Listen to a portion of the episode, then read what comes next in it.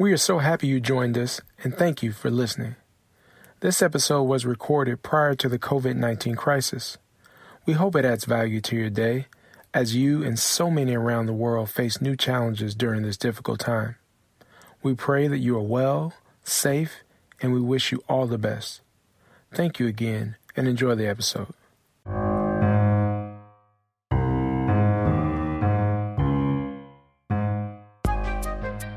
Welcome to Tracksuits and Pajamas. Or pajamas. We are two best friends from different walks of life. And sleep numbers. Together, we'll delve into everything massive and mundane. Join us as we address politics, love, race, parenthood, pancakes, and more.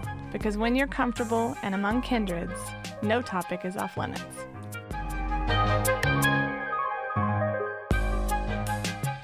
All right, welcome to our second episode of Tracksuits and Pajamas. Uh, I'm Trenzio Turner. And I'm Noelle Newby.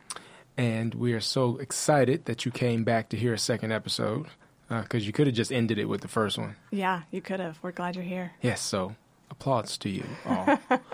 um, again, just a quick reminder I know y'all just heard the intro, but uh, this is Tracksuits and Pajamas where we talk about um, the middle. So, how do you not run to your respective corners when things come up, disagreements, difficult conversations, or issues? Uh, but instead of running to the corners, you actually come to the middle, stay in the middle, and try to discuss and solve things with civility. Oh, that's a good word, civility. I've been saving up for that one, like since the first episode. I think we have people that can't spell civility, much oh, less oh, I live can't, civility. Oh, I can't spell it. Oh, but you can live it. Yeah. I just, I just, you know, went to Google and had them say it and memorize it. Love it. Uh, so uh, during the last episode, we kind of gave you an overview of things and we went through a list of topics that we were going to jump into. And so, By the way, thanks for sticking with us through our first episode. We felt a little, I don't know, like a little bit of a of a vulnerability hangover after that one because it's a little awkward the first time coming in, sitting down, and having a microphone and headphones and all sorts of things. yeah, the whole insecurity machine was like working. Yeah, yeah. You know, we had to like beat it back. And we're here We're here, for the second round, ready or not. and all rounds future facing. So today we're going to talk to you about leaning into complexity versus falling into simplicity. oh yeah. Yeah, it's juicy. So, what do we mean by that? Well, I just mentioned earlier about sort of when people disagree, what they tend to do is run in their respective corners. But what we hope is that when people disagree or there's an issue or when things get messy or uncomfortable, we should try to dig into those feelings and thoughts a little bit more, right? Versus Which nobody really likes to do. Let's be clear. no, instead we rather kind of push things away, sort of cast others away, just cast them off, uh, and retreat to our comfort zones. Yeah, the thing about comfort zones, right, are we created them when we were little kids. They were protective mechanisms around ourselves to keep things out. It's a blankie. Right, and it's the mindset of maybe a seven year old, of which Trenzio and I both have one. Mm-hmm. Oh, you, well, eight year old for you. That's right. Um, so yeah, it's that it's that magical thinking. It's that idea of that I can keep myself safe if I just put an insulation that keeps all of the bad out, and it keeps me super comfortable. But if we stay stagnant in that idea of a of a little kid version of ourselves in adults, I think we can see in the world what happens when that occurs. The complex is complex. That's why it is complex. So what does it mean to have to kind of grow those muscles to be able to really um, move towards it instead of away from it like a hot stove. Yeah, it's like it's like a like a defense mechanism. Yeah. And you know, very much like children, you you know, we want things simple. And I think in some ways as an adult you sort of never leave that. And of course, as you get older and you do more adulting, uh, things become much more complicated. They're not quite as simple. But I think all of us, and I know I sure do, look for shortcuts, you know, to sort of help us organize things. You talked about last time, there was an article out uh, that talked about how people make 35,000 decisions a day. Oh, that Psychology Today Yeah. article. Yeah. I mean, that's that's Staggering. Crazy. Yeah, I mean, and those those decisions range from, you know, what behavioral science is called type one, type two decisions. So like gut decisions, you know, things like um, I'm gonna or instincts where I'm gonna I'm gonna buy this pack of gum, all the way to the decisions that you have to make to buy a house, right? So, but all of that's going on, So if you're making that many decisions in a day and they sort of vary or run the gamut of that spectrum from gut instinct, impulsive, all the way to sort of more serious things, I can see how you want to tap out with a shortcut. Uh, you know, can't blame you. And a lot of those shortcuts include sorting. It includes sorting people. It includes sorting past experiences. Mm-hmm. You know, we talked a minute ago about the kid scenario and the way that we build these protective in- infrastructures around ourselves. It's almost like we're trying to override. You know, I've touched a hot stove once, so you learn that lesson. I don't touch that hot stove again. But here, what we're trying to do is why it's important to keep going back towards the stove. Is it's not just this one lesson and done, whether it's about a group of people or an experience or a place, mm-hmm. that the complexity really asks that we go back again and maybe trust that you're not going to get burned. And that's such a mind flip of what our intuitive protective mechanisms tell us to do. Oftentimes, when things get tough, a lot of people will just sort of stop right there. Um, but you know, I remember our pastor was talking about this one time, sort of how the breakthrough tends to be on the other side of that.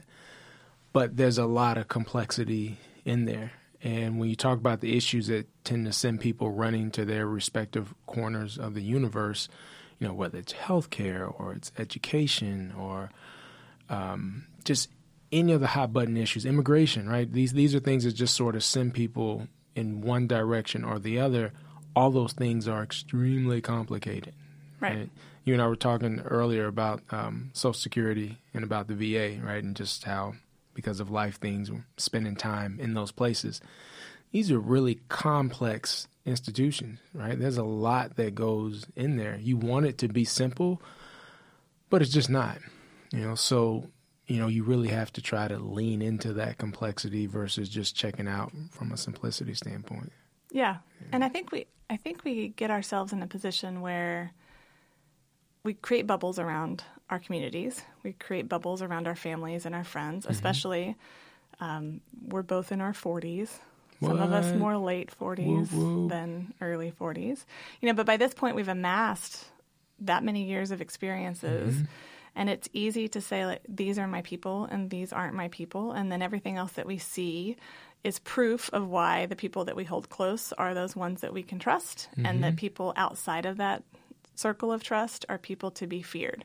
Whatever the reason is, stereotypes play into that role, um, past experiences play into that role, but the point is, you miss out on juiciness of what is available to all of us to, for continued growth versus being stagnant. Yeah, I mean, get, getting a chance to really dig in to something is difficult, but it's also rewarding. Um, it does require a lot of you, right? There's a there's a lot of energy that you sort of have to exert to lean into complexity versus just falling into simplicity. Um, empathy is something that we talked about a lot. We set it up at the beginning uh, of the first episode. Um, a big part of being empathy, showing someone true empathy, is active listening, right? Putting yourself in their situation, understanding their beliefs, their concerns, so that you can solve a problem. That takes a lot of energy, right? And when you're making the tons of decisions that people are making every day, it's hard to exert that a little bit. But until we can sort of do that, it's hard to get true, sort of true meaning or true understanding. I mean, most of the time when you see people arguing about something, especially one of those hot button issues, a lot of times no one's t- no one seems to be taking any time to really understand the other person's perspective. One of the topics that we'll talk about in the future will be the importance of at some point in your life putting yourself in the minority to work with the majority to solve a problem. And I think one of the reasons why we really like that concept is because it forces you into a complex situation that you do not understand, right? It, it's it's the complete void of simplicity because you have no idea or no experience, um, hopefully, with what you're doing, but you have to learn, listen, try to understand, and then actually solve a problem in there. And that's one of the things that we would want people to try to do more of um, as you start trying to address this. You know, as a as a listener and my friends that I talk to about this, you know, the question comes up, you know, why would I do this? Mm-hmm. I'm exhausted already.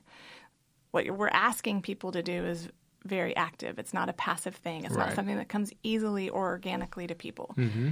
Um, there are people I think who it's more a natural state of being for, but in general, it's something else to do on my list. Right. And it can get really easy to get worked up in, you know, my I have, a- I have a never-ending to-do list already. Um, I have this life experience. I have my people. I have my friends. You know, why do I need to do this? And I think the question of that gets answered from kind of a, a more broad scale. Is if we look at a country in crisis, which I think is fair to state that ours is. If we look at um, the the de-evolution of friendships and relationships and the escalation of and maybe every generation feels that way but i feel like we're at a place where the escalation of angst and hate and vitriol is at an all-time high um, and again i think many generations would say that they felt that at their time. I think we just live in a very interesting time that this is our moment. It's also exacerbated by technology. We're hearing it everywhere. You can turn open Twitter. I almost said turn on Twitter. That makes me sound even older than I am. like turn the Twitter on.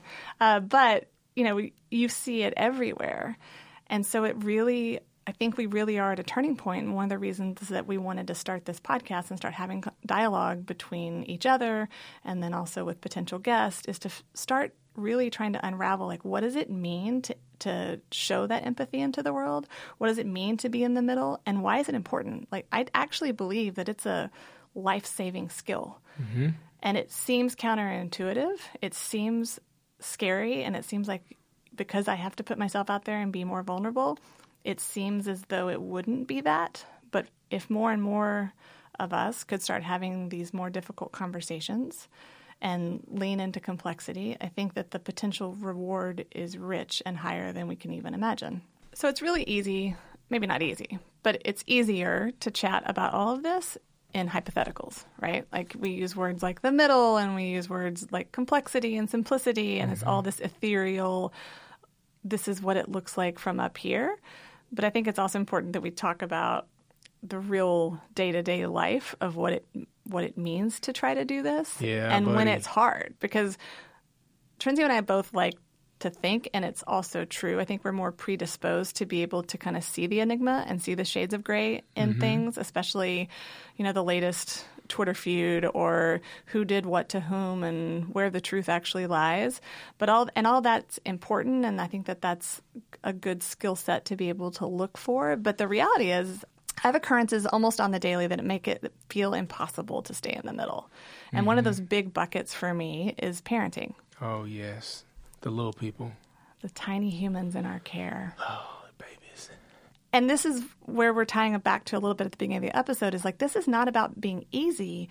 This is about having to do this work when you're highly triggered. And I know that that's like an odd word these days, and everybody feels um, triggered by the word triggered. I don't know. But the truth is, like, we all come to this life and come to where we are today, whatever day today is, of our life experiences.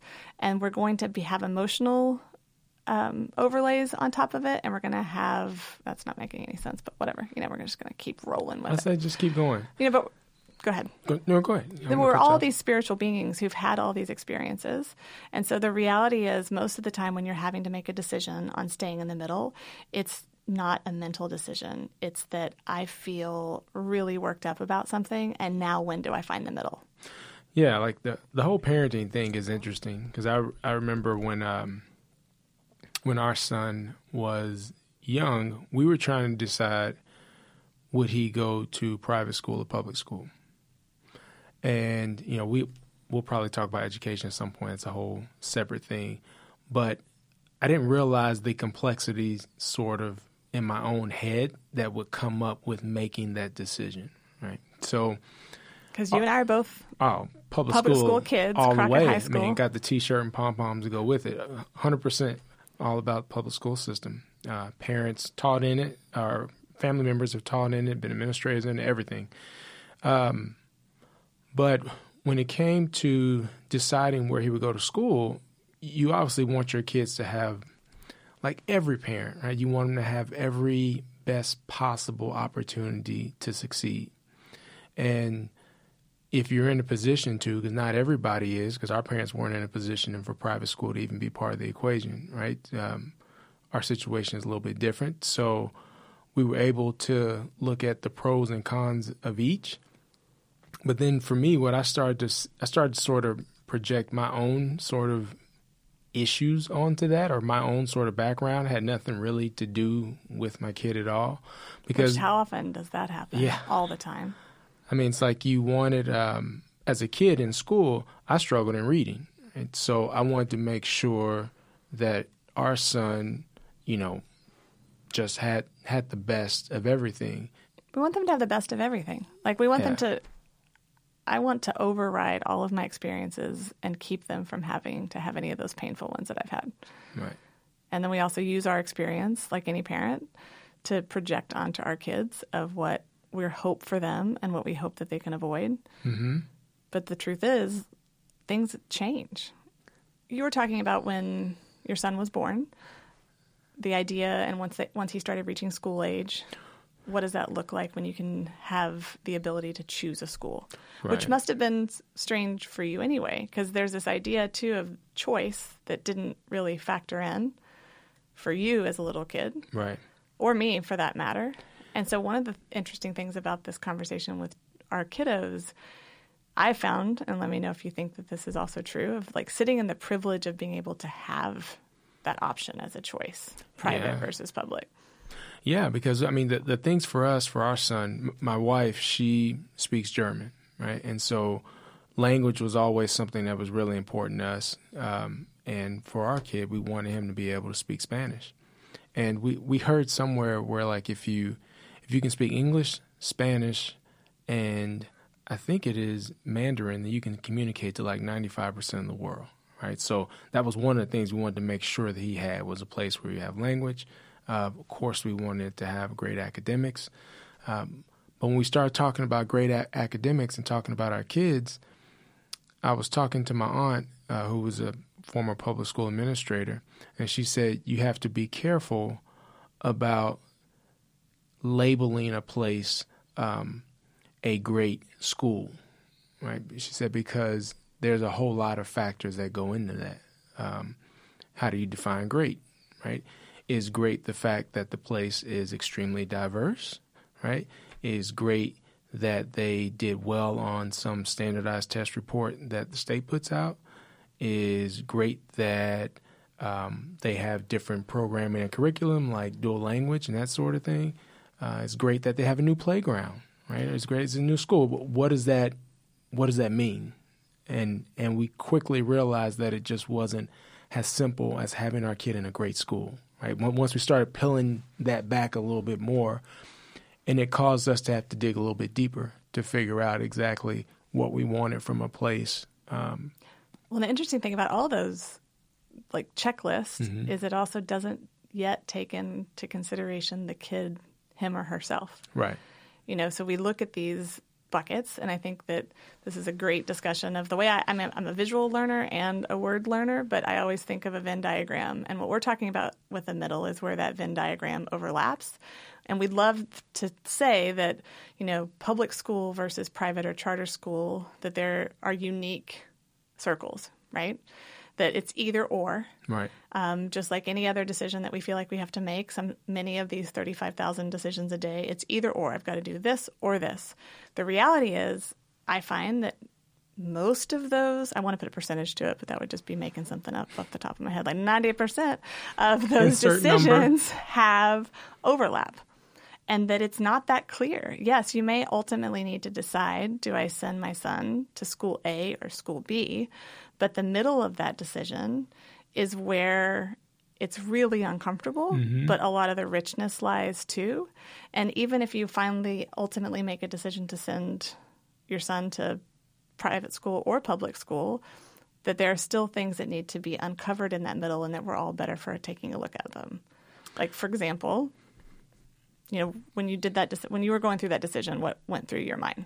Where I went to school at, one of the things that made it unique that I really wanted for our son was that there was there were people from all different backgrounds, right? So you had on the same street, um, someone's parent was a doctor, uh, someone's parent worked for sanitation for the city, someone's parent was a school teacher, someone else uh, worked at the local department stores. Someone else um, did lawn work, right? You had a wide range, and we all saw each other and all went to school together.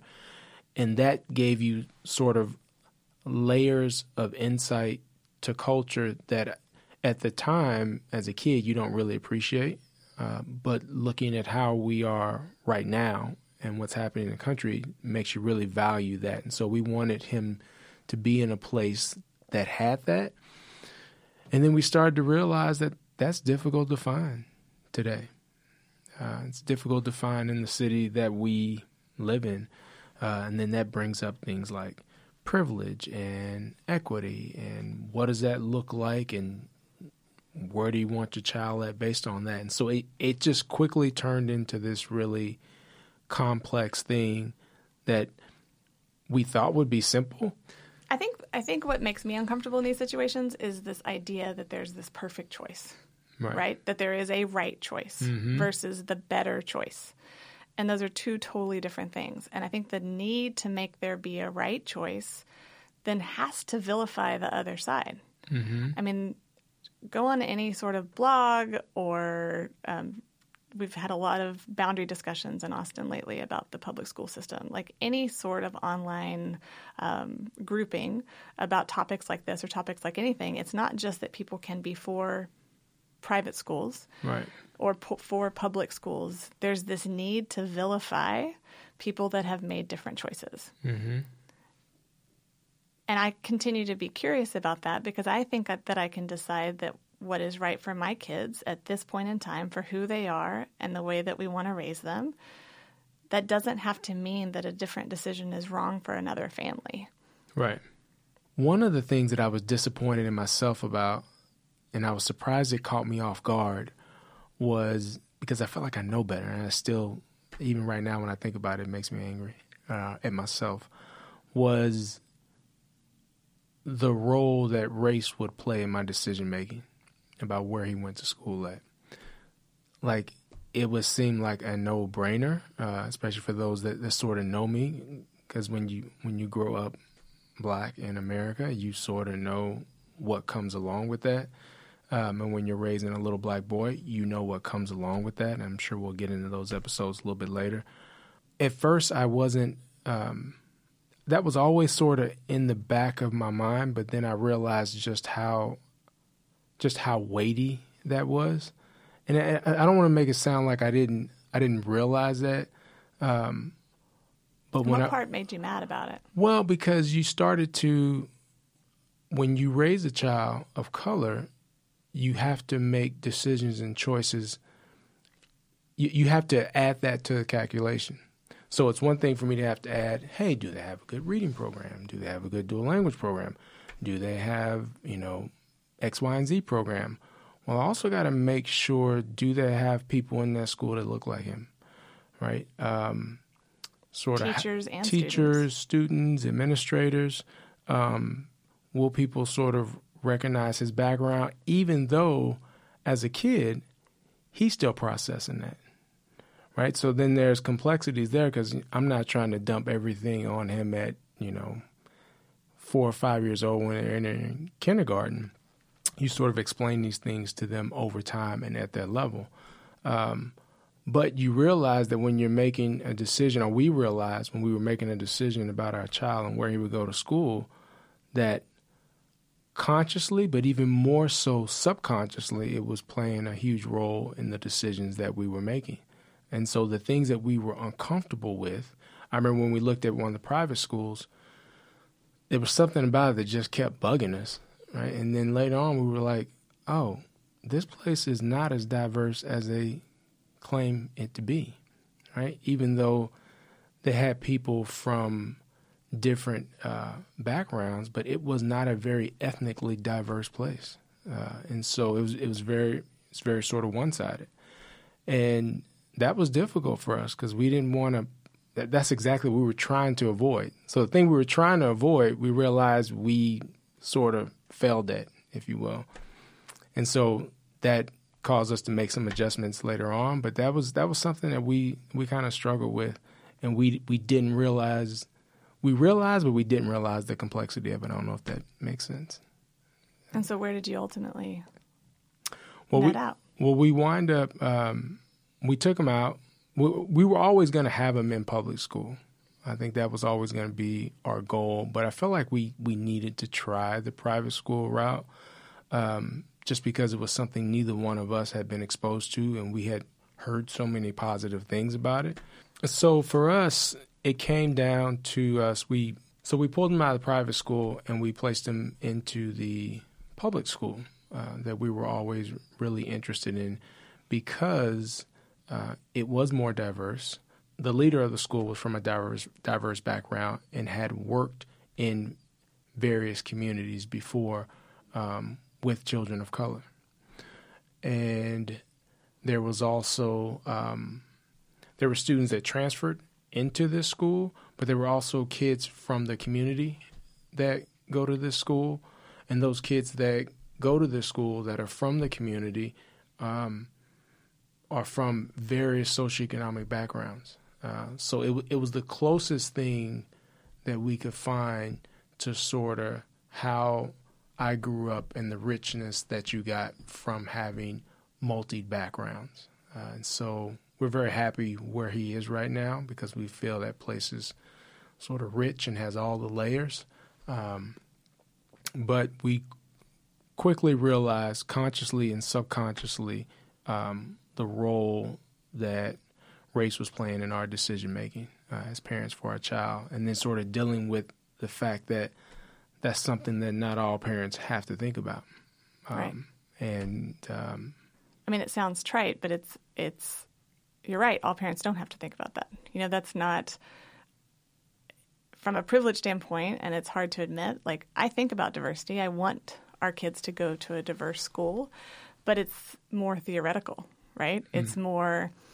Um, it's not as as day to day has has the it doesn't have as big of a day to day impact it's this almost outside the circle kind of thing of like, of course, I want them to have friends of different backgrounds and different ethnicities. And I want that for my kids. And I want to have a thriving, rich environment where everybody can benefit. Mm-hmm. But it, it's one of those things that for you is a must. And for me, embarrassingly, sometimes can be a nice to have. Like we have that in our school for our kids, but it doesn't have to be a deal breaker. And right. I would like to think through all of these, all, all sorts of things. That when when do they come? When does when does whatever our privilege get get a mirror put up in front of it? Whatever our privilege is, get a mirror put up in front of it. That it becomes the number two thing I ask versus the number six thing I, number six thing I ask after test scores and you know safety and all of these other types of things. And it sounds like you know the exploration of the middle for you guys and looking for school for your kiddo. It was surprising because what came up to be number one wasn't what you necessarily expected, or maybe not number one, but what came up to the top wasn't what you may have expected to come up to the top. Mm-hmm. And that's what we're talking about. Is like you have to really get in it sometimes and not know what you're going to find. Yeah. Like you think you're going to find a list of things like what are the test scores here and what you really find are emotions and things that are more important than we thought they were. And at the end of the day like this this kind of decision can happen again and again and again. I mean, my kids are in schools that we're happy with right now. Mm-hmm. But that could change in a year. It could change, the dynamics of the school can change, the dynamics of my kiddos can change, and what they need. And so I think it's important, and you know, all my nieces and nephews go to private schools. And so I think it's, I also know that that's the best place for them. Mm-hmm. I know we're in the best place for ourselves today, but that I have no illusions of this idea that one is good and one is bad. I mean, there's charter schools to put into the mix. There's all mm-hmm. sorts of mm-hmm. different education options that are all great. And I think we have to trust people to make those decisions that are right for their family and trust that I may have to make a different decision that's right for my family and put things at the forefront of making sure that they're important for this education of these tiny humans in our care. And we could talk about parenting for 42 Forever. episodes. Mm-hmm. I mean, mm-hmm. there's so much about the middle of parenting. Um, but it speaks to the need I think that we have and that we see of people needing to make one bad and one good mm-hmm. to almost beef up my decision and make me feel righteous in my decision of I've cho- I've chosen public school because I was a public school kid and mm-hmm. we've got to support our public schools and everything else is coming to kind of like t- like take away from what public schools can provide when the truth is that's not true. The truth is that there there's a lot of education options out there that are beneficial for everyone and that there's room enough for everyone. We just have to figure out what that means and that's the complexity. The the ease is one is bad bad and one is good. The complexity is maybe everyone can be served by a combination of all of these things, but how do we make it better? Mm-hmm. All things can be true. I mean, we obviously could chat about this forever. Yes. Forever. But I think that's probably a good place to put a pin in it for this week. Mm-hmm. Yeah, so please, please, please, if you like this, go review it and review it well. If you don't like it, then don't review it. Um, Leave us a comment, give us some feedback. I mean, we're still kind of getting our feet up underneath us. Yep. And please share with your family, friends, coworkers, everyone. Uh, please let them know about the podcast so they can be listening to the same thing that you are. And we're excited to keep talking. All right. Till next time. Bye, y'all. Bye.